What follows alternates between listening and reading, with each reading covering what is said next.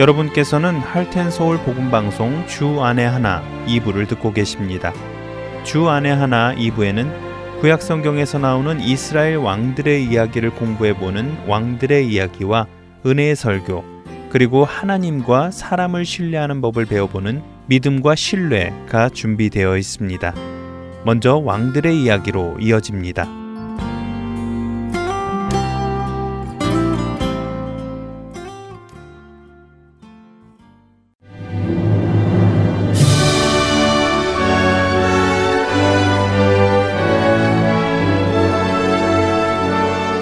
할텐 서울 복음 방송 청취자 여러분 안녕하세요. 왕들의 이야기 진행의 김민석입니다. 지난 시간에는 다윗 왕이 기랏 여아림의 아비나답 집에 있던 언약궤를 예루살렘으로 옮기는 과정을 알아보았습니다. 언약궤가 예루살렘에 오게 되자 이스라엘은 정치적으로나 종교적으로도 하나가 되어 안정된 나라의 모습을 갖추기 시작했다고 말씀드렸는데요. 이스라엘에 이처럼 좋은 환경이 주어지자 다윗 왕은 하나님을 위한 집을 짓기를 원합니다.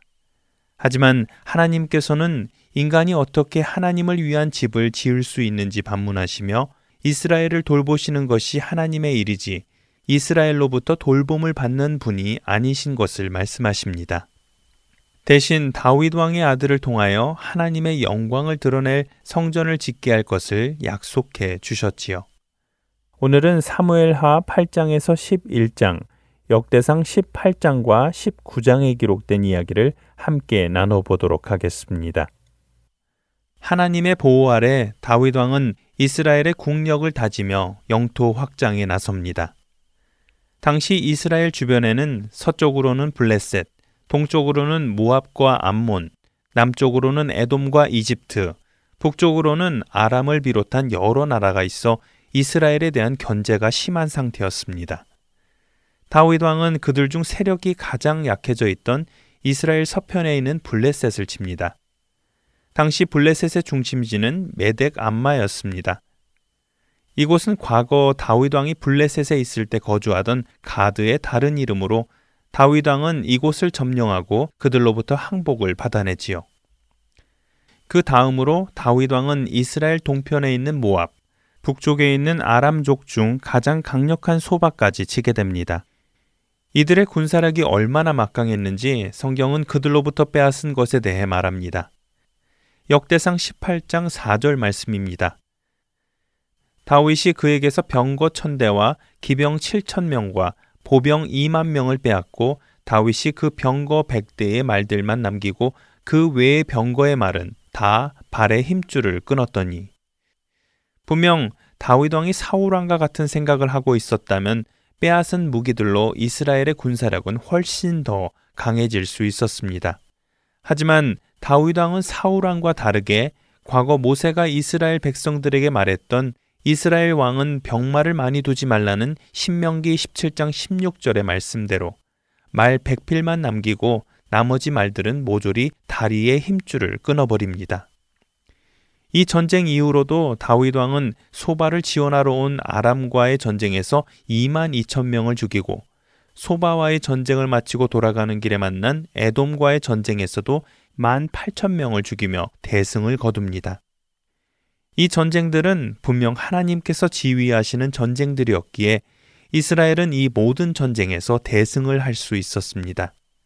이처럼 이스라엘의 왕실과 군대도 체계를 갖추며 안정되어졌습니다. 이스라엘이 강성해지자 이스라엘을 대적하려는 나라가 점차 사라졌습니다. 그러던 어느 날 다윗 왕은 과거 사울이 이스라엘의 왕으로 있을 때 길르앗 야베스 사람들을 애꾸눈으로 만들겠다고 협박하던 암몬의 나하스 왕이 죽었다는 소식을 듣습니다. 그래서 암몬의 조문단을 보내지요. 암몬과의 관계를 개선해 보고자 보낸 것일 것입니다. 하지만 나하스 왕의 아들 한우는 다윗 왕의 그런 호의를 받아들이지 않습니다. 한우는 오히려 다윗 조문단의 한쪽 수염을 깎고 입은 옷 가운데를 도려내 엉덩이가 드러나게 해 이스라엘로 돌려보냅니다. 당시 남자들에게 수염은 명예의 상징이었습니다. 그렇기에 다윗 왕은 명예를 잘라 돌려보낸 암몬을 가만히 둘 수 없었지요. 다윗 왕은 우선 수염이 잘린 사람들의 수염이 다 자랄 때까지 여리고 성에 머물게 하고 이 결례에 대해 군사들을 즉시 암몬으로 보냅니다. 이 일을 예상했는지 암몬의 한우는 아람족과 소바에게 원군을 요청해 놓습니다. 그러나 소바의 연합군은 다윗 왕의 군사를 이길 수는 없었습니다. 결국 암몬은 두 차례의 큰 전투 끝에 이스라엘에게 항복하게 되지요. 이렇게 많은 사람들이 이스라엘에게 항복하자 당시의 관례대로 이스라엘에게 조공을 바치는 나라가 드러났습니다. 이로 인해 이스라엘은 모든 면에서 급속도로 성장하게 되고 당시 블레셋이 독점하고 있던 철광 기술은 물론 에돔의 동광석, 철광석을 확보하며 철기 문화가 발달하기 시작합니다. 이스라엘 역사 중 최고의 전성기를 이루며 고대 중동의 강력한 국가로 떠오르게 된 것입니다. 이 모두가 하나님을 신뢰하고 순종한 다윗 왕의 믿음으로 인해 생긴 일이었습니다. 그런데 이렇게 완벽해만 보이던 다윗에게 부끄러운 일이 생깁니다. 나라의 기틀을 잘 잡고 전쟁에서 승승장구하며 영토가 확장되자 믿음의 다윗이 하나님의 뜻을 떠나 다른 곳으로 눈을 돌리는 사건이 발생한 것이지요. 중동 지역의 우기인 가을과 겨울이 지나고 건긴 봄이 시작되어 암몬과 이스라엘 간의 전쟁이 다시 시작되었을 때 이스라엘은 암몬의 수도인 라빠를 포위하며 치열한 전쟁을 벌이고 있었습니다. 하지만 이 전쟁은 다윗 왕이 지휘를 하던 이전 전쟁과는 달리 군대 장관 요압이 지휘를 하고 있었고 다윗 왕은 전쟁에 참여하지 않고 예루살렘 성에 머물고 있었지요. 어느 날 오후 다윗 왕은 낮잠에서 깨어나 왕궁 옥상을 거닐다가 한 아리따운 여인이 목욕하는 장면을 보게 됩니다. 다윗 왕은 그녀가 누구인지 궁금해져 그 여인이 누구인지 알아보게 하지요. 그 여인의 이름은 바세바, 우리아라고 하는 장군의 아내였습니다. 우리아는 다윗의 충직한 부하로 당시 암몬군과의 전투에 참전하고 있었습니다. 성경은 그녀의 미모가 아주 아름다웠다고 기록하고 있습니다. 성경은 여인의 외모에 대해 잘 언급하지 않는데 언급한 것을 보면 그만큼 바세바의 외모가 출중했다고 볼 수 있겠지요. 그래서인지 다윗 왕은 자신이 만나면 안 되는 것을 알면서도 바세바를 궁으로 데려오고 맙니다. 게다가 그 만남은 거기에서 끝나지 않고 바세바의 임신으로까지 이어지지요. 바세바가 임신하였다는 것을 다윗 왕이 알게 되자 그는 즉각 전쟁 중에 있는 유압 장군에게 전가를 보내 우리아를 예루살렘으로 보내라고 합니다. 그리고 우리아가 다윗 왕 앞에 서자 다윗 왕은 우리아에게 집에 가서 쉬라고 명령합니다. 자신의 범죄를 은폐하기 위해서였습니다. 바세바가 자신의 아이를 가진 것을 위장하기 위한 것이었지요. 하지만 충성스런 우리아는 자신의 집에 가기는커녕 왕궁 문간에서 부하들과 함께 잠을 자고 집에는 가지 않습니다. 언약계와 요압 장군과 모든 신하가 벌판에서 고생하고 있는데 어찌 자신만 홀로 집으로 돌아가 아내와 잘 수 있겠느냐는 이유였습니다. 충성스러운 우리아 장군이었습니다. 그러나 다윗왕은 포기하지 않았습니다. 다음 날 다윗왕은 우리아를 어떻게든 집으로 가게 하기 위해 술이 취하도록 먹입니다. 그러나 이번에도 우리아는 집에 가지 않았지요. 결국 다윗은 해서는 안 될 결정을 내립니다. 우리아를 다시 암몬 전쟁터로 돌려보내며 요압 장군에게 편지를 쓴 것입니다. 이 편지 안에는 무시무시한 내용이 적혀 있었지요. 사무엘하 11장 15절 말씀입니다. 그 편지에 써서 이르기를 너희가 우리아를 맹렬한 싸움에 앞세워 두고 너희는 뒤로 물러가서 그로 맞아 죽게 하라 하였더라. 다윗 왕의 마음이 나태해지자 그의 눈이 범죄를 하였습니다. 눈이 범죄를 하자 또 마음이 범죄를 저지르게 되었고 결국에는 남편이 있는 여자와 동침함은 물론 가정까지 파괴하고 더 나아가 살해까지 하고 맙니다. 하나님과 동행하는 삶에서 육신이 편해지는 삶은 때때로 성도들을 나태하게 만들고 하나님과 멀어지게 하는 유혹들에 빠지기 쉬워집니다. 사사시대 내내 평안함이 올 때마다 이스라엘 백성이 하나님께 범죄했던 것처럼 말입니다. 다윗 왕은 죄를 범한 후 죄의 속성을 따라 자신의 죄를 은폐하려 했고 그 은폐하려 함은 더 큰 죄를 낳아 우리아라는 충신을 죽게 했습니다. 야고보서 1장 14절과 15절 말씀처럼 오직 각 사람이 시험을 받는 것은 자기 욕심에 끌려 미혹됨이니 욕심이 잉태한 즉 죄를 낳고 죄가 장성한 즉 사망을 낳느니라 라는 말씀이 그대로 이루어진 것입니다. 왕들의 이야기 다음 주에 뵙겠습니다.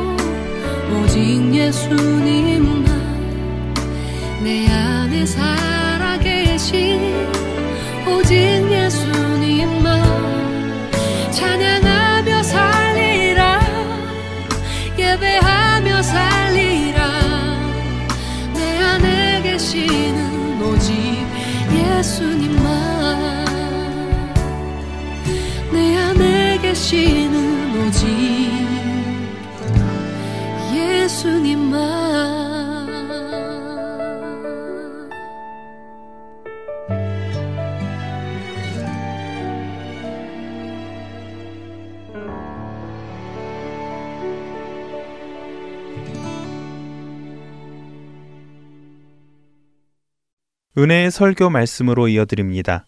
오늘 설교 말씀은 조지아 아틀란타 한비전 교회 이호샘 목사님께서 예레미야 1장 1절에서 10절의 본문으로 하나님의 사람으로 사는 법이라는 제목의 말씀 전해 주십니다. 은혜의 시간 되시길 바랍니다.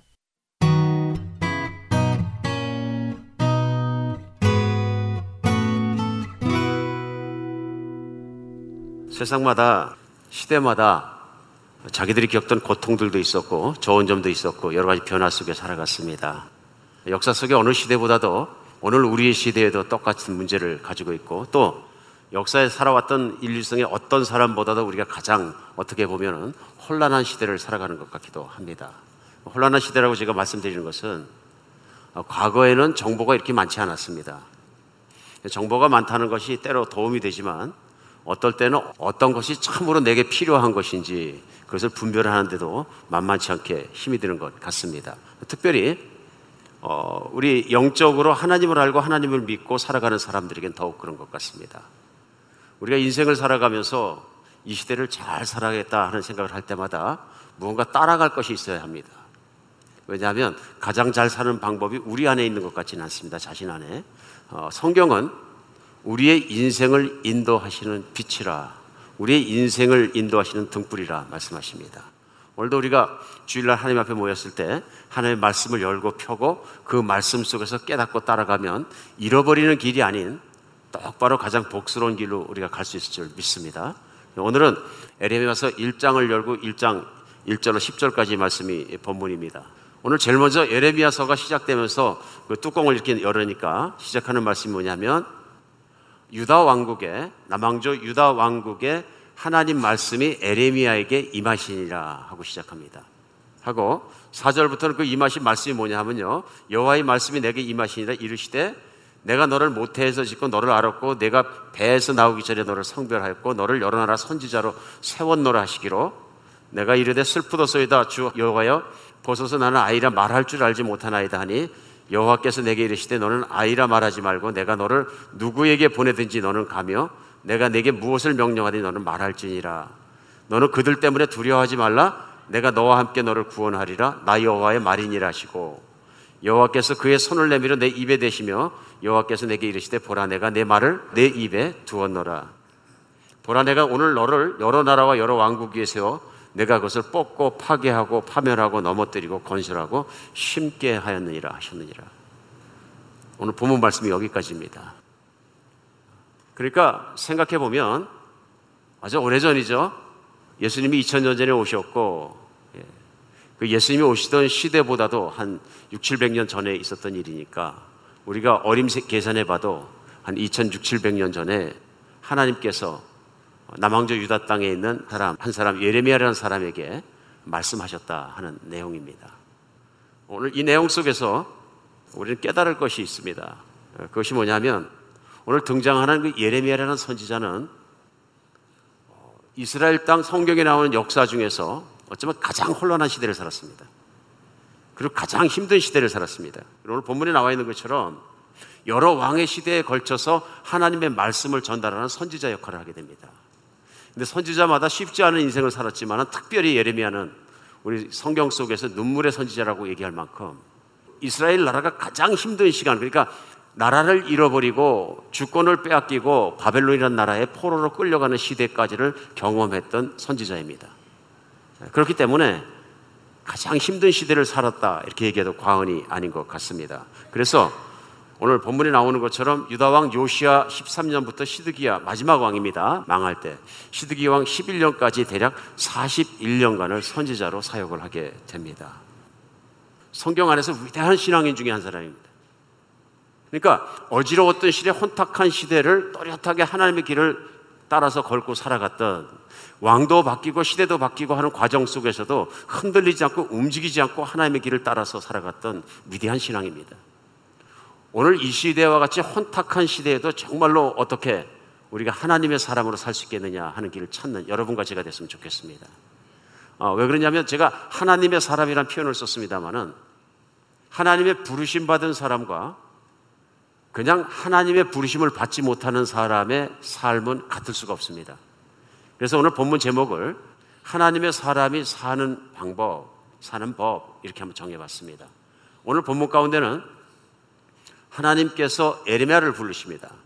에레미야는 어떤 사람이냐면 그 시대에 하나님의 사람입니다.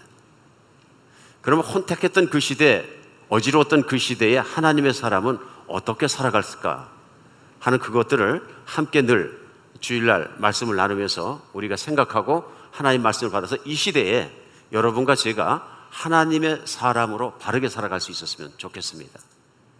오늘 본문 가운데 하나님의 사람으로 살아가는 가장 중요한 것은요, 하나님의 부르심입니다. 하나님의 부르심.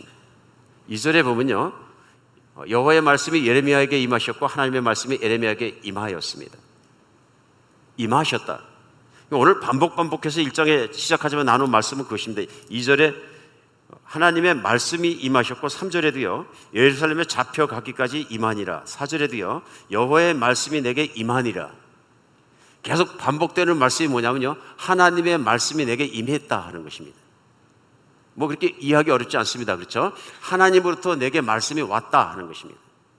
성경은 구체적으로 이것이 에레미야가 묵상하고 앉아 있는데 하나님의 말씀이 귀로다가 들렸는지 마음에 울렸는지 아니면 하나님의 사자를 통해서 귀에 들려주셨는지 환상 중에 들려 올라가서 하나님의 보좌 앞에서 그 말씀을 받았는지 우리 모릅니다.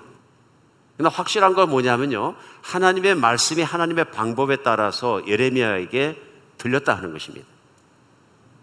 오늘 그런데 하나님의 말씀이 임했다 하면서 첫 번째 말씀의 내용이 바로 시작이 됩니다. 근데 우리 한번 좀 생각해 보기 원합니다.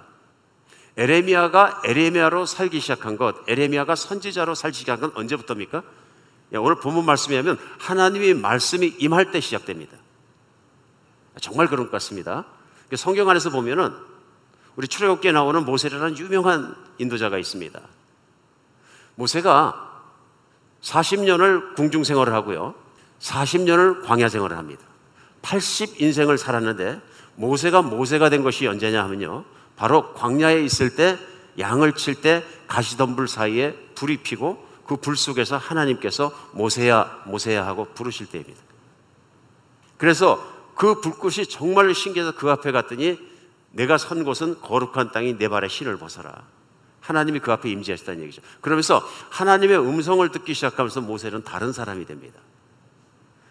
오늘도 마찬가지로 어, 예레미야서를 시작하면서 제일 먼저 시작하시면 하나님의 말씀이 그에게 임했다 하는 것입니다. 임하였다. 그 순간부터 시작해서 에레미야의 인생은 분명히 달라집니다. 근데 하나님의 말씀이 임하셔서 그 말씀이 무슨 말씀을 하셨느냐 하는 것이 오늘 본문 말씀의 첫 시작에 첫 단추에 시작되는 어, 단추고 열어야 되는 문인 것 같습니다. 거기에서 오늘 본문 말씀에 뭐라고 하시면 5절에요. 내가 너를 모태에서 짓기 전에 너를 알았고 내가 배에서 나오기 전에 너를 성별하였고 너를 여러 나라의 선지자로 세웠노라 하고 하신 말씀. 첫 번째 말씀이죠. 그러니까 제일 먼저 하신 말씀이 뭐냐면요. 내가 너를 알았다 하는 말씀입니다. 내가 너를 과거에서부터 알고 있었다. 언제부터요? 내 어머니의 뱃속에 생기기 이전부터 내가 너를 알았다. 하는 말씀입니다. 내가 너를 알았다. 저는 이 말씀이 성경 말씀에서 어마어마하게 세상에 있는 책이나 어디서 찾아볼 수 있는 권세 있는 말씀의 선포라고 믿습니다. 어느 누구도 할 수 없는 말입니다. 어느 누구도 못하는 말입니다. 상상할 수 없는 말입니다. 엄마도 나를 낳으신 어머니도 내가 어떻게 생겼는지 사실은 모릅니다. 그것이 인간의 한계인 것 같습니다. 오늘 말씀은 하나님의 말씀이기 때문에 인간의 한계를 완전히 초월하는 말씀을 하십니다. 내가 네 어머니의 태 속에서 생기기도 전에 나는 너를 알았다. 무슨 말씀입니까? 네가 이 세상에 존재하게 된 것은 너희 어머니와 아버지 때문이 아니고 모든 것을 만들고 존재게 하고 살게 하고 움직이게 하고 모든 인생을 주관하고 있는 창조자 내가 너를 만들었다. 이 기가 막힌 말씀이거든요. 내가 너를 만들었고 나는 네 어머니 뱃속에서 만들어지기 전부터 너를 알고 너를 생각하고 있었다. 너를 내 마음에 품은 것은 나다 하고 말씀하시는. 내가 너를 알기 때문에 내가 이 시대에 너를 내 사람으로 부른다. 기가 막힌 말씀입니다. 우리가 인생을 살아가면서 하나님을 만났다, 만나지 못하다. 창조자 하나님을 믿는다, 믿지 않는다. 그 분기점은 어마어마하게 중요한 것입니다. 신앙이라는 것은 세상이 그냥 막 시작된 것이 아니라 세상이 그냥 생겨서 존재하게 된 것이 아니라 이 모든 눈에 보이는 것과 눈에 보이지 않는 모든 것을 있게 하고 이것을 움직이게 하고 조화롭게 하고 이것을 운행해 가시는 창조자 하나님이 계시다는 것을 믿는 것입니다. 그 믿음으로 받아들이고 나서 보면은 모든 게 달라진다 하는 것입니다. 오늘 이 말씀 가운데 오늘날 살아가는 우리에게도 깊은 의미가 있습니다. 우리는 세상에 태어나서 살아가면서 늘 혼자 살아갑니다. 뭐 부모가 있고 형제가 있고 친구가 있고 주변에 사람이 있지만 전국적으로는 나 혼자 생각합니다. 그리고 생각합니다. 어, 세상은 내가 있으니까 존재하는 것이 내가 없으면 아무것도 아니야 생각합니다. 그리고 나를 중심으로 늘 생각을 합니다. 근데 문제는 뭐냐면요. 내가 어디서 왔는지 어디로 갔는지 뭘 하고 살아야 되는지 길을 찾지 못하는 데 있습니다. 그런데 오늘 분명하게 말씀하시고 뭐냐면 창조자 하나님께서 너는 내 거다 하고 말씀합니다. 너는 내가 만들었고 내가 생각하고 내 어머니의 뱃속에서 생기기 이전부터 너는 내 마음 속에서 시작된 것이다. 내가 너를 생각했고 너를 만들었다. 하시는 말씀입니다. 오늘 이 말씀이 너무너무 중요합니다. 오늘 에레미야라는 선지자를 불러서 쓰시면서 제일 먼저 하신 말씀 무슨 말씀입니까? 너는 내 것이다 하는 거예요. 모태 짓기 전부터 내가 너를 알았고 내 배에서 나오기 전에 너를 구별했다. 여기서 성별했다, 구별했다는 말씀은 너는 내 것이다. 세상에서 살아가는 많은 사람들이 있지만 그 중에서 나는 너를 내 것으로 따로 구별했다. 그 구별한 것 중에 하나가 뭐냐면 내가 너를 선지자로 그때부터 삼았다. 그 말씀하십니다. 오늘 하나님의 말씀 속에 오늘 이 시대를 살아가는 우리에도 중요한 것이 들어 있습니다. 그것이 뭐냐면 우리 각자는 나는 누구라고 생각하며 살아가느냐 하는 것입니다. 우리 인생을 잘 살기 원하지만 또 하나님으로 사람으로 살기를 원하지만 내가 누구냐 하는 것에 대한 명확한 답이 없으면 우리는 세상을 어지럽게 삽니다. 좌로 갔다 우로 갔다. 신앙생활 했다 안 했다. 그렇죠? 그러니까 뭐 좀 잘 신앙생활 하는 처럼 갔다가 또 세상 길로 갔다가 막 왔다 갔다 갈짓자 행보를 하게 되는 것 같습니다. 이건 혼란한 경우죠. 안 그러면 하나님 없는 세상을 또 막 걸어갈 수도 있습니다. 신앙인이라는 것은 창조자이신 하나님이 계시고 그 하나님이 나를 지으셨고 나를 부르셨고 내가 하나님의 것이라는 것을 믿는 것입니다. 예수님을 믿는다는 것은 그냥 믿어서 혹시라도 있을 천국에 들어갈까 몰라서 그냥 티켓 받으러 다니는 것이 아니다 그러니. 예수님을 믿는다는 것은 하나님이 정말로 존재하시고 그 하나님께서 그 아들 예수를 보내주셔서 정말로 인간과 하나님이 가까워질 수 없는 것을 그 피로 깨끗하게 하시고 예수님이 나를 위해 죽으신 것과 그 피를 흘려서 죄를 씻어진 것을 믿고 제사함 받고 예수님이 정말로 3일 만에 부활하신 것을 하나님 아버지께서 창조자께서 부활시킨 것을 내 마음에 믿고 이제는 정말로 새로운 사람으로 태어나서 하나님의 백성으로 사는 것을 의미합니다. 이게 얼마나 중요한 일이냐면요. 내가 세상에 태어나서 이제 하나님의 자녀로 구별되었다 는 것입니다. 구분되었다 하는 것입니다. 나는 그냥 사람이 아니고 하나님의 백성, 하나님의 사람이 되었다. 오늘 표현을 하나님의 사람이라는 표현을 한번 써봤습니다. 근데 맞는 표현입니다. 나는 세상 안에서 다른 어떤 건 몰라도 하나님의 것으로 하나님의 사람으로 부르심을 받았다는. 오늘 살아가는 우리 그리스도인들에게도 가장 중요한 것이 뭐냐면요. 내가 하나님의 것이 되었고 하나님의 백성이 되었고 하나님의 사람이 되었다는 믿음의 확신입니다. 이거 없이는 아무것도 못합니다. 그래서 교인은 다 하나님의 사람이다. 뭐 직분과 관계없이 하나님의 사람이다. 특별히 고린도전서 1장 1절로 2절에 보면 어, 사도 바울이 고린도 교인들에게 편지하면서 고린도 교인들에게 이렇게 말합니다. 1장 1절에 시작하자마자 하나님의 뜻을 따라 예수 그리스도의 사도로 부르심을 받은 바울과 형제 소스데네는 오늘 바울과 소스데네라는 동역자를 포함해서 뭐라고 얘기냐면요. 우리는 그리스도 예수로 말미암아서 예수 그리스도의 사도로 부르심을 받았다 하는 부르심에 대해서 먼저 얘기를 합니다. 두 번째, 2절에는요. 고린도에 있는 하나님의 교회 곧 그리스도 예수 안에서 거룩하여지고 성도라 부르심을 받은 자들과 또 각처에서 우리 주 곧 그들과 우리 주 대신 예수 그리스도의 이름을 부르는 모든 자들에게 한 편지입니다. 근데 여기에서 저희들이 잘 주목해 봐야 될 말씀이 들어 있습니다. 사도 바울은 자기는 그리스도로 예수로 말미암아 예수 그리스도의 복음을 전하는 사도로 부르심을 받았다는 콜링. 그 인생의 콜링에 대해서 말하면서 고린도 교인들에게 여러분도 부르심을 받았다 하는 내용을 2절부터 얘기하는 겁니다. 그 부르심을 뭐라 그러냐면요. 고린도에 있는 하나님의 교회 곧 예수 그리스도 안에서 거룩하시고 성도라 부르심을 받은 자들에게 교인은 누구냐면 지금 고린도 지역에 편지를 하면서요. 고린도 지역 안에 있는 교회 곧 고린도의 교회는 이퀄 교회라는 어떤 것이냐면 하나님 예수 그리스도로 말미암아 거룩해지고 하나님의 것으로 성도라 부르심을 받은 사람들이라. 성도가 뭡니까? 세인트. 거룩한 자들, 성자란 뜻이죠. 성자.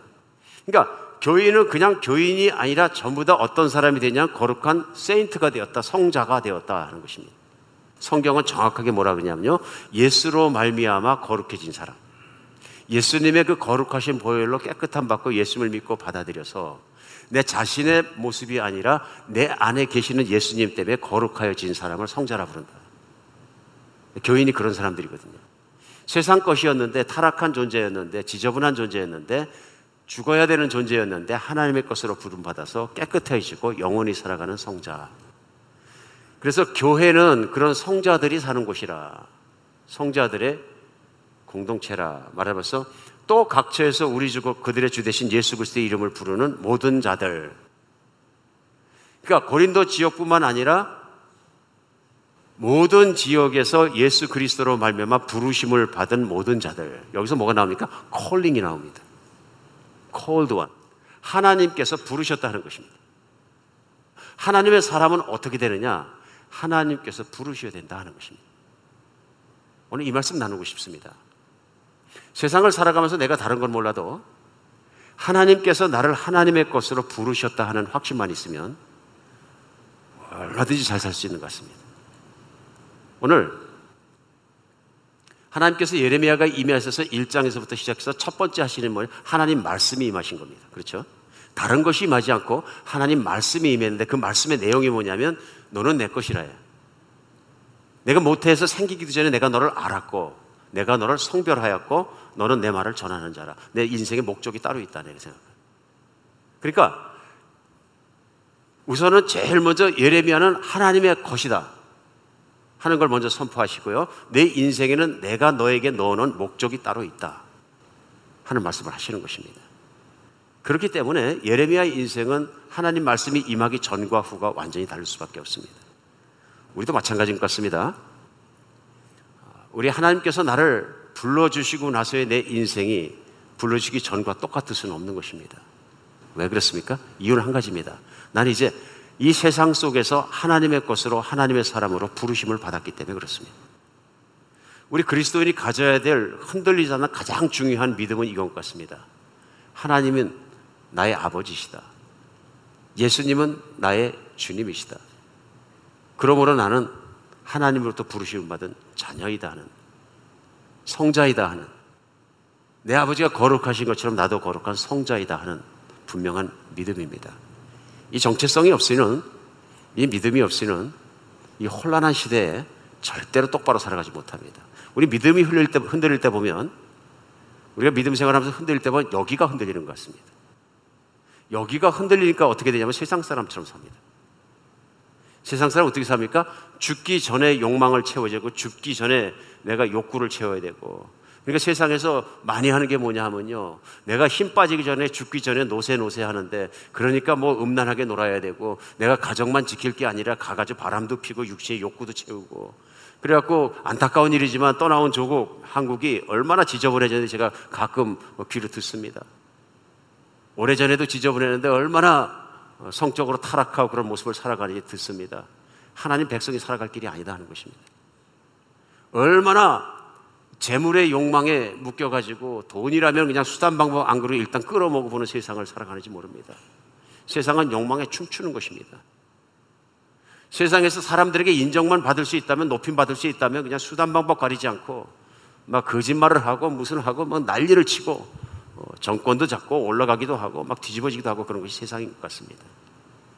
이런 세상의 한복판에서 우리 세상의 어떤 존귀한 존재나 어떤 육신적으로 만족할 수 있는 것보다 더 만족할 수 있는 하나님의 사랑을 받았다는 것입니다. 요즘 나온 찬양 중에서 가사가 아주 좋은 찬양이 있습니다. 교인들은 좀 아십니다. 하나님은 너를 만드신 분 하는 내용인데요. 하나님은 너를 만드신 분, 너를 가장 많이 알고 계시며, 하나님 너를 만드신 분, 너를 가장 깊이 이해하신단다. 하나님은 너를 지키시는 분, 너를 절대 포기하지 않으시며, 하나님은 너를 지키시는 분, 너를 쉬지 않고 지켜 보신단다. 그의 생각 셀 수 없고 그의 잡이 무궁하며 그의 성실 날마다 새롭고 그 사랑 끝이 없단다. 이 말씀 속에 한 절 한 절 지나가면서 보면요. 아주 성경적입니다. 오늘 본문도 예레미야에게 하신 말씀 뭐냐면요. 너는 내 것이다 하는 말씀입니다. 내가 너를 만들었고 내 인생을 내가 함께 걸 것이고 내 인생에 내가 집어넣은 목적이 따로 있다. 오늘 하나님을 정말로 깊이 생각하며 그분이 나를 어떻게 부르셨는지 그 정체성이 분명해지는 아침 되었으면 좋겠습니다. 세상을 살아가면서 우리를 가장 많이 흔드는 것이 그것인 것 같습니다. 네. 세상을 살면서 돈 없다고 천대받으면 돈 많이 벌고 싶습니다. 그렇죠. 세상을 살면서 내가 돈이 없기 때문에 사람들 밑에서 치여서 살아가면 돈을 버리는 게 아니라 돈에 대해서도 욕망이 생기는 것 같습니다. 세상을 살아가면서 왠지는 모르는데 내가 만족할 수 없으면 만족할 다른 길을 찾는 것이 인간인 것 같습니다. 그런데 하나님 만날 때까지 그렇습니다. 하나님 만나고 나면 우리 갈급하고 목말랐던 모든 것이 채워집니다. 하나님의 사랑으로 미래에 열려있는 모든 것으로 채워집니다. 이런 사람들을 우리는 성도, 세인트라고 부릅니다. 우리 정말 예수님을 믿으면서 그냥 믿을 거 아니라 나는 성자이다. 나는 하나님의 사람이다. 나는 정말 그런 존재가 되었다는 확고한 믿음 속에 살아가는 여러분과 제가 되었으면 좋겠습니다. 우리는 성자가 되었기 때문에 성자답게 사는 것입니다.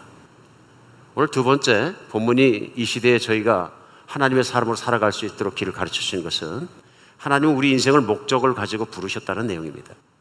하나님은 하나님의 것으로 나를 부르셨고요. 두 번째는 이 부르심에는 목적이 있다는 것입니다. 인생을 살아가면서 하나님께서 나를 향한 부르심을 바로 깨닫지 못하면 인생을 아무렇게나 살 수 있다.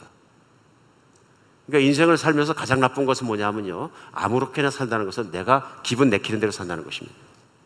그러나 나를 생각하시고 나를 만드시고 나를 부르시고 모든 희생을 각오하고 나를 부르신 하나님의 뜻이 있다는 것을 우리가 알자 하는 것입니다. 5절에 보면 다시 보겠습니다. 내가 너를 모태에 짓기 전에 너를 알았고 내가 배에서 나오기 전에 너를 성별하였고 너를 여러 나라의 선지자로 세웠다 하고 말씀하십니다. 목적이 있는데 뭐냐면 너는 원래 내가 선지자로 내가 생각을 했다. 그런 말씀입니다. 그랬더니 예레미야의 답변이 6절에 나옵니다. 그러면서 슬프도소에 대해 주여하여 보소서 나는 아이라 말을 할 줄 못하나이다. 여러 가지 표현으로 생각할 수 있습니다. 실제로 이 말씀이 임할 때 한 20대 초반이었습니다. 예레미야가 추측할 때 한 20살, 22살. 그러니까 보통은 한 30세에 사역을 시작해야 되는데요. 너무 젊고 너무 어리기 때문에 젊은 제가 나가서 얘기해도 이스라엘 백성이 듣지 않을 것입니다. 하는 얘기일 수 있고요. 아니면 제가 보다시피 신앙도 부족하고 너무 부족해서 하나님 사역을 감당하기에는 감당치 못하는 자입니다. 하는 겸손한 말일 수 있습니다. 그랬더니 하나님께서 7절에 너는 아이라 하지 말고 내가 너를 누구에게 보내지 가며 내가 내게 무엇을 명하든지 너는 말하라. 내가 말하는 것이 아니라 너를 선지자로 부르는 것은 어디에 가든지 너는 내 말을 하라. 그렇죠? 우리 왕왕 생각하는 것 같습니다. 인생을 살아가면서 나는 뭘 하고 살아야 될까? 어떻게 사는 것이 최고로 잘 사는 것일까? 뭐 우리도 고민을 하는 것 같습니다.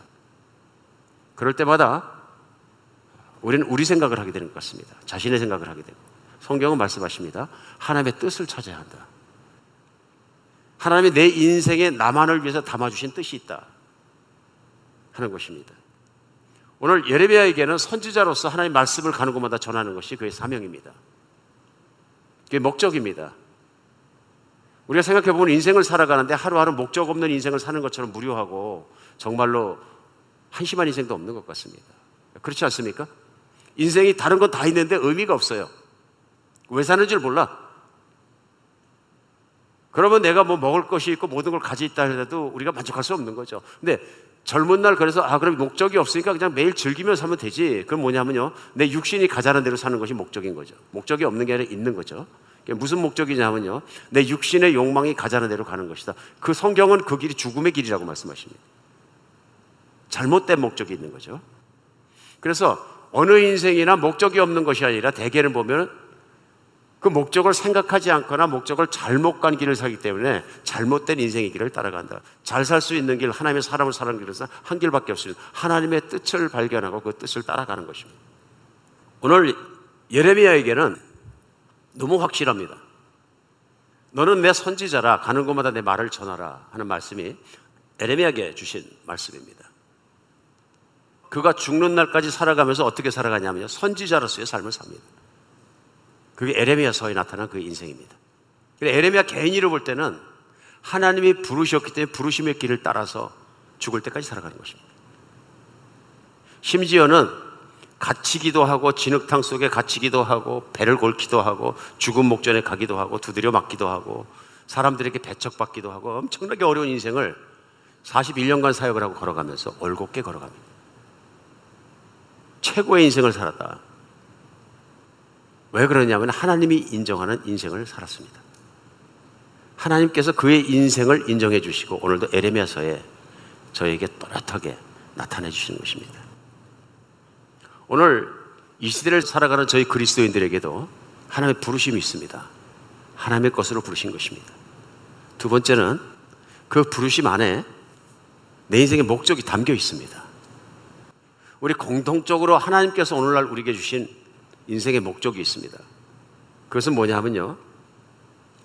모든 하나님의 사람들에게 골고루 주셨습니다. 그리고 각자가 전해야 될 복음을 전해야 될 사람들을 따로 주셨습니다. 이것은 우리의 삶의 현장 속에 있습니다. 그래서 하나님께서는 제자들을 그들의 삶의 현장 속으로 보내십니다. 내가 사는 삶의 현장은 내 가족은, 내 직장은, 내 사업장은 내가 복음을 전파해야 될 하나님께서 내게 내려주신 사역터입니다. 내가 복음을 전하고 내가 일대일로 예수님을 하나도 모르는 분에게 예수님을 가르쳐 드릴 수 있는 일대일 제자 훈련을 할 수 있는 사람으로 다 준비되길 간절히 바랍니다. 목회자로서 그런 소원이 생겼습니다. 그리고 같이 그 복음을 전파하는 자로 살아갔으면 좋겠습니다. 그러면서 기도해서 하나님께서 나는 복음이 한 번도 전해진 적이 없는 아, 멀리 저 선교 지역으로 들어가라 그러신다. 그럼 많이 들어가시기 바랍니다. 교회가 아무리 힘들어도 악착같이 내보내드리겠습니다. 교회는 그 사랑을 계속 베푸는 곳이지 잡아 당기는 곳은 아닌 것 같습니다. 우리 정말 예수 그리스도 주님의 심장 뛰는 복음을 내 가슴 속에 있는 것이 아니라 계속 나눠가는 여러분과 제가 되었으면 좋겠습니다. 하나님께서 그런 길로 우리를 인도해 주실 줄 믿습니다. 예. 연변 과학기술대학교 건축학과 교수로 계시는 권중길 박사님이란 분이 계시답니다. 근데 이 권 박사님이 미국 이민 와서 열심히 공부하시고 작품 활동 열심히 하셔서 세계 100대 조형 건축가로 선정될 만큼 탁월성을 인정받으신 분이십니다. 그래서 잘 먹고 잘 사는 길이 열렸던 분이십니다. 승승장구하고 있던 어느 날에 병원에 가셔 보니까 식도암이 걸리셨습니다. 그래서 결국은 음식도 제대로 넘길 수가 없어 몸이 쇠약해졌고 나중엔 일어날 수조차 없게 돼서 튜브를 코로 꽂아가지고 영양을 넣어줘야 되는 상태까지 이르러서 의사마다 마지막 삶을 준비하라는 통보를 했다고 합니다. 그 과정에서 절망 가운데 있는데 가족 중에 한 분이 연변과학기술대 김진경 총장님의 간증 테이프를 들려줬다 그럽니다. 근데 그 테이프 속에서 김진경 총장님이 이렇게 말했다 그래요. 여러분, 하나님이 가장 기뻐하는 삶이 무엇인지 아십니까? 복음을 모르는 사람에게 복음을 전하며 사는 삶입니다. 여러분 중에 하나님의 영광을 위해 복음을 위해 살고 싶으면 연변과학기술대학교로 오십시오. 그곳에 중국 젊은이들이 기다리고 있습니다. 그들에게 복음을 전할 수 있습니다. 그들의 장례를 통해서 하나님의 영광을 받으실 수 있도록 여러분은 썩는 미랄이 될 수 있습니다. 그 스피커를 통해서 나오는 그 간증 소리를 들으면서 본인이 할 수 있는 일이에요. 하나님을 위해서. 근데 할 수가 없어요. 왜냐하면 암이 걸려갖고 튜브를 꽂고 이제 오늘 내일 하고 있기 때문에 할 수가 없는 거예요. 하나님이 내가 진작 이거를 알았더라면 죽기 전에 얼마나 하나님 정말 귀한 일을 하며 살았을지 모릅니다. 나는 이제는 하고 싶어도 할 수 없는 죽음을 앞에 는 존재가 되었습니다. 울면서 날 좀 불쌍히 여겨주세요. 그래서 눈물을 흘리고 엉엉 우는데 이상하게 손에 온기가 오고 호스로 넘기기 힘들었던 음식물이 하나둘씩 넘어가기 시작하고 그러다 완치됐다. 그래 이분이 연번 과기대 가서 그 소원했던 대로 학생들을 섬기고 중국 학생들을 섬기면서 복음 전환을 부르고 오랜 시간을 사명 가운데 살고 계십니다. 꼭 죽음 앞에 갔다 오지 않더라도 우리가 뛰어가고 있는 인생길은 끝이 있습니다. 주님을 얼굴과 얼굴로 맛봐야 될 끝이 있습니다. 우리 끝을 준비하는 여러분과 제가 됐으면 좋겠습니다. 우리에게 사명이 있습니다. 하나님 나와 함께 계시고 에레미야에게 말씀을 주셨던 그 성령님도 내 안에 오셨기 때문에 그 성령님이 나와 한 발 한 발 인생을 같이 걸어가실 것입니다. 의미 있는 인생을 사십시다. 하루를 살더라도 주님 붙잡고 그 사명 붙잡고 사십시다. 믿음 붙잡고 사십시다.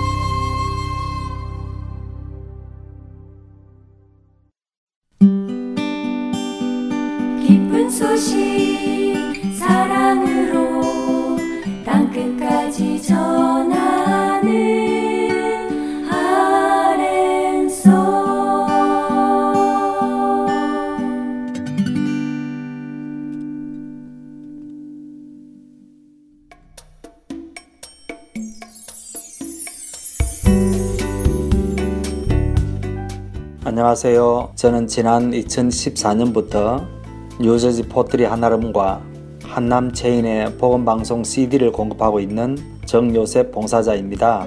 믿지 않는 분들에게는 예수님의 복음을, 믿는 자들에게는 생각과 마음을 지킬 수 있도록 도와주는 복음방송이 정말 얼마나 감사한지 모릅니다. 우리 주님께 찬양과 영광을 돌려드립니다. 감사합니다. 안녕하세요. 저는 오하이오의 멜본에 있는 한국 마켓과 영식당 그리고 콜럼버스에 있는 풍민식당과 살아가 식품점에 복음방송의 CD를 비치하고 있습니다. 복음을 전하는 작은 일에 사용하여 주심을 하나님께 감사드립니다. 귀 있는 자들에게 복음을 전하는 이 사역에 동참하실 분들은 복음방송 전화번호 602-866 8999로 연락 주시기를 부탁드립니다.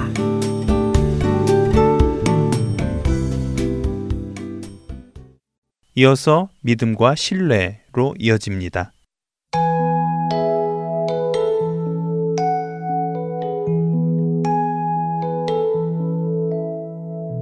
애청자 여러분 안녕하세요. 4월 개편을 맞아 새롭게 여러분을 찾아가는 프로그램 믿음과 신뢰 진행의 민경은입니다. 믿음이라는 말. 우리 그리스도인들에게는 빼놓을 수 없는 중요한 말입니다. 아마 우리 신앙의 모든 것을 표현하는 말이라고까지 할 수 있을 것입니다. 믿음. 바로 이 믿음으로 우리는 구원에 이르게 되었지요. 죄인인 우리가 사망에서 생명으로 옮기는 놀라운 은혜를 이 믿음을 통하여 받게 되었습니다. 그런데 이 믿음이라는 말을 국어사전에서 찾아보면 두 가지의 의미가 있는 것을 알게 되는데요. 안타깝게도 우리 그리스도인들 안에서 이 믿음이라는 의미 두 가지 중에 한 가지만 주로 사용되고 있다는 사실을 알고 계시나요? 믿음을 국어 사전에서 찾아보면 다음과 같은 두 가지의 의미로 정의되어지고 있습니다. 첫째는 어떤 사실이나 말이 꼭 그렇게 될 것이라고 생각하거나 그렇다고 여기다 라는 의미이고, 두 번째는 어떤 사람이나 대상에 의지하며 그것이 기대를 저버리지 않을 것이라고 여기다 라는 의미입니다. 조금 더 쉽게 표현을 해보자면요. 믿음의 의미 첫 번째는 어떤 사실을 믿는 것이고 두 번째는 어떤 대상을 의지하는 것이라는 말씀입니다. 이 믿음이라는 단어가 우리 신앙생활 속에 어떻게 쓰이고 있는지 한번 살펴보겠습니다. 우리가 하나님께서 천지를 창조하신 분이심을 믿고 우리 모든 인간은 죄인인 것을 믿고 죄의 삭은 사망인 것을 믿고 예수 그리스도께서 하나님의 아들이심을 믿고 그 예수 그리스도께서 십자가에서 피 흘려 죽으심으로 나의 죄값인 사망을 대신 치루어 주신 것을 믿고 그 모든 사실을 믿기 때문에 이제 나는 사망에서 생명으로 옮겨진 것을 믿는다 라고 고백을 합니다. 여기서 우리가 사용한 믿는다, 믿음이라는 단어는 방금 말씀드린 두 가지 의미 중 첫 번째 의미, 곧 이러한 사실이 사실임을 나는 믿는다의 의미로 사용이 됩니다. 이번에는 믿음이라는 단어의 두 번째 의미를 생각해 보겠습니다. 믿음의 두 번째 의미, 어떤 대상을 의지하는 것입니다. 그리스도인들에게는 그 대상이 바로 삼위일체 하나님이시지요. 다시 말해 하나님을 의지하는 것이 바로 믿음이라는 말씀입니다. 그런데 안타깝게도 우리 신앙생활 속에서 믿음이라는 단어가 첫 번째 의미, 곧 어떤 것이 사실임을 믿는다는 것에만 치우쳐져 사용되고 있는 경우가 많이 있습니다. 복음을 믿는 것으로 구원에 이르게 된 것만 강조를 하는 것이죠. 그러나 사실 믿음의 두 번째 의미인 하나님을 의지하는 것이 우리 신앙생활에서는 더 많이 필요한 믿음입니다. 왜냐하면 우리의 신앙의 첫 걸음은 복음이 사실이라는 믿음에서 출발하여 모든 상황에서 하나님을 믿고 의지하는 법을 배워나가야 하는 것이기 때문입니다. 방금 드린 설명이 조금 어려울 수도 있는데요. 하지만 이것을 영어로 생각해 보면 오히려 구분하기가 쉽습니다. 믿음의 첫 번째 의미인 복음이 사실이라고 여기는 것을 believe 한다고 말한다면 두 번째 의미인 복음을 약속하신 하나님을 의지하는 것은 trust라고 말할 수 있기 때문이지요. 그래서 우리가 사용하는 믿음이라는 말도 그냥 믿음이라는 단어 하나로만 사용하기보다는 각각의 의미를 조금 더 부각시키는 단어를 사용해 보는 것은 어떨까 생각해 보게 되었는데요. 그 단어가 바로 신뢰라는 단어입니다. 신뢰는 굳게 믿고 의지한다는 의미입니다. 우리의 신앙생활에서는 믿음도 필요하고 또한 신뢰도 필요합니다. 말씀드린 대로 믿음은 신앙의 첫 걸음에 필요했다면 신뢰는 그 믿음의 걸음걸음 속에서 필요합니다. 모든 상황 속에서 약속하신 하나님을 신뢰하는 것이지요. 태초에 에덴 동산에 죄가 들어올 때 아담과 하와에게는 믿음과 신뢰 두 가지 모두 없었습니다. 하나님께서 선악을 알게 하는 나무의 열매를 먹으면 반드시 죽으리라 하셨지만 아담과 하와는 그 말씀을 믿지 않았지요. 대신 뱀이 한 말, 너희가 결코 죽지 않을 것이다 라는 말을 믿었습니다. 하나님의 말씀이 아니라 뱀의 말이 사실이라고 믿은 것이지요. 또한 뱀이 너희가 그것을 먹는 날에는 너희 눈이 밝아져 하나님과 같이 되어 선악을 알 줄 하나님이 아심이니라 라고 말하자 아담과 하와의 마음속에는 마치 하나님께서 아담과 하와에게 무언가 좋은 것을 주지 않고 숨기고 계신 것처럼 생각이 되었습니다. 하나님께서 아담과 하와를 하나님처럼 되게 해 주실 수 있음에도 불구하고 그렇게 해 주고 싶지 않으신 것처럼 의심하게 되었는데요. 결국 아담과 하와는 하나님을 신뢰하는 데 실패한 것입니다. 하나님께서는 천지를 만들어 주시고 모든 피조물을 다스리는 권세를 아담과 하와에게 주셨음에도 불구하고 아담과 하와는 뱀의 말에 미혹되어 하나님이 무언가 숨기고 있다고 생각하여 뱀의 말을 믿고 선악을 알게 하는 나무의 열매를 따먹었지요. 믿음과 신뢰가 깨어졌기에 죄가 들어왔습니다. 예수 그리스도의 공로로 그리스도인들에게는 더 이상 정죄함이 없어지고 죄인에서 의인으로 옮겨지는 은혜가 임했습니다. 그렇기에 하나님 안에서 믿음과 신뢰가 회복되어지는 것이 곧 구원인 것입니다. 우리 시대의 교회 안에, 성도들 안에 서로를 향한 신뢰가 많이 깨어져 있고 하나님을 향한 신뢰도 깨어져 있습니다. 믿음과 신뢰.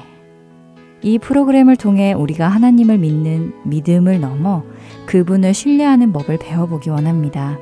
또한 그분 안에서 함께 그리스도의 몸으로 지어져 가는 성도들을 향한 믿음과 신뢰 또한 회복되어지기를 소망해 봅니다. 믿음과 신뢰 다음 시간에 다시 찾아뵙겠습니다. 안녕히 계세요.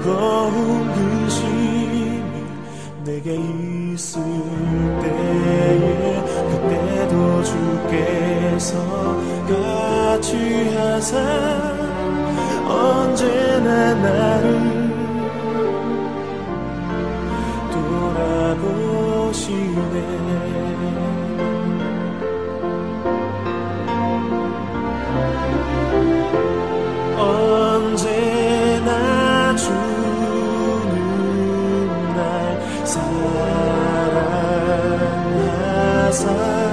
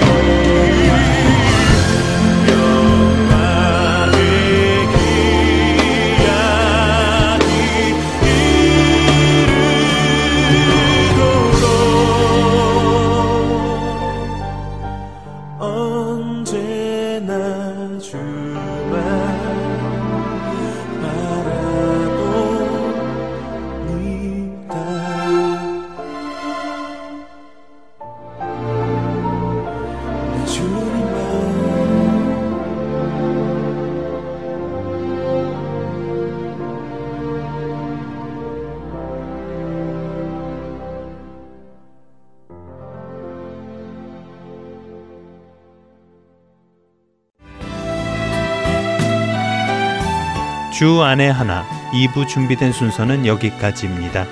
함께 해주신 여러분께 감사드립니다. 다음 시간에 뵙겠습니다. 안녕히 계십시오.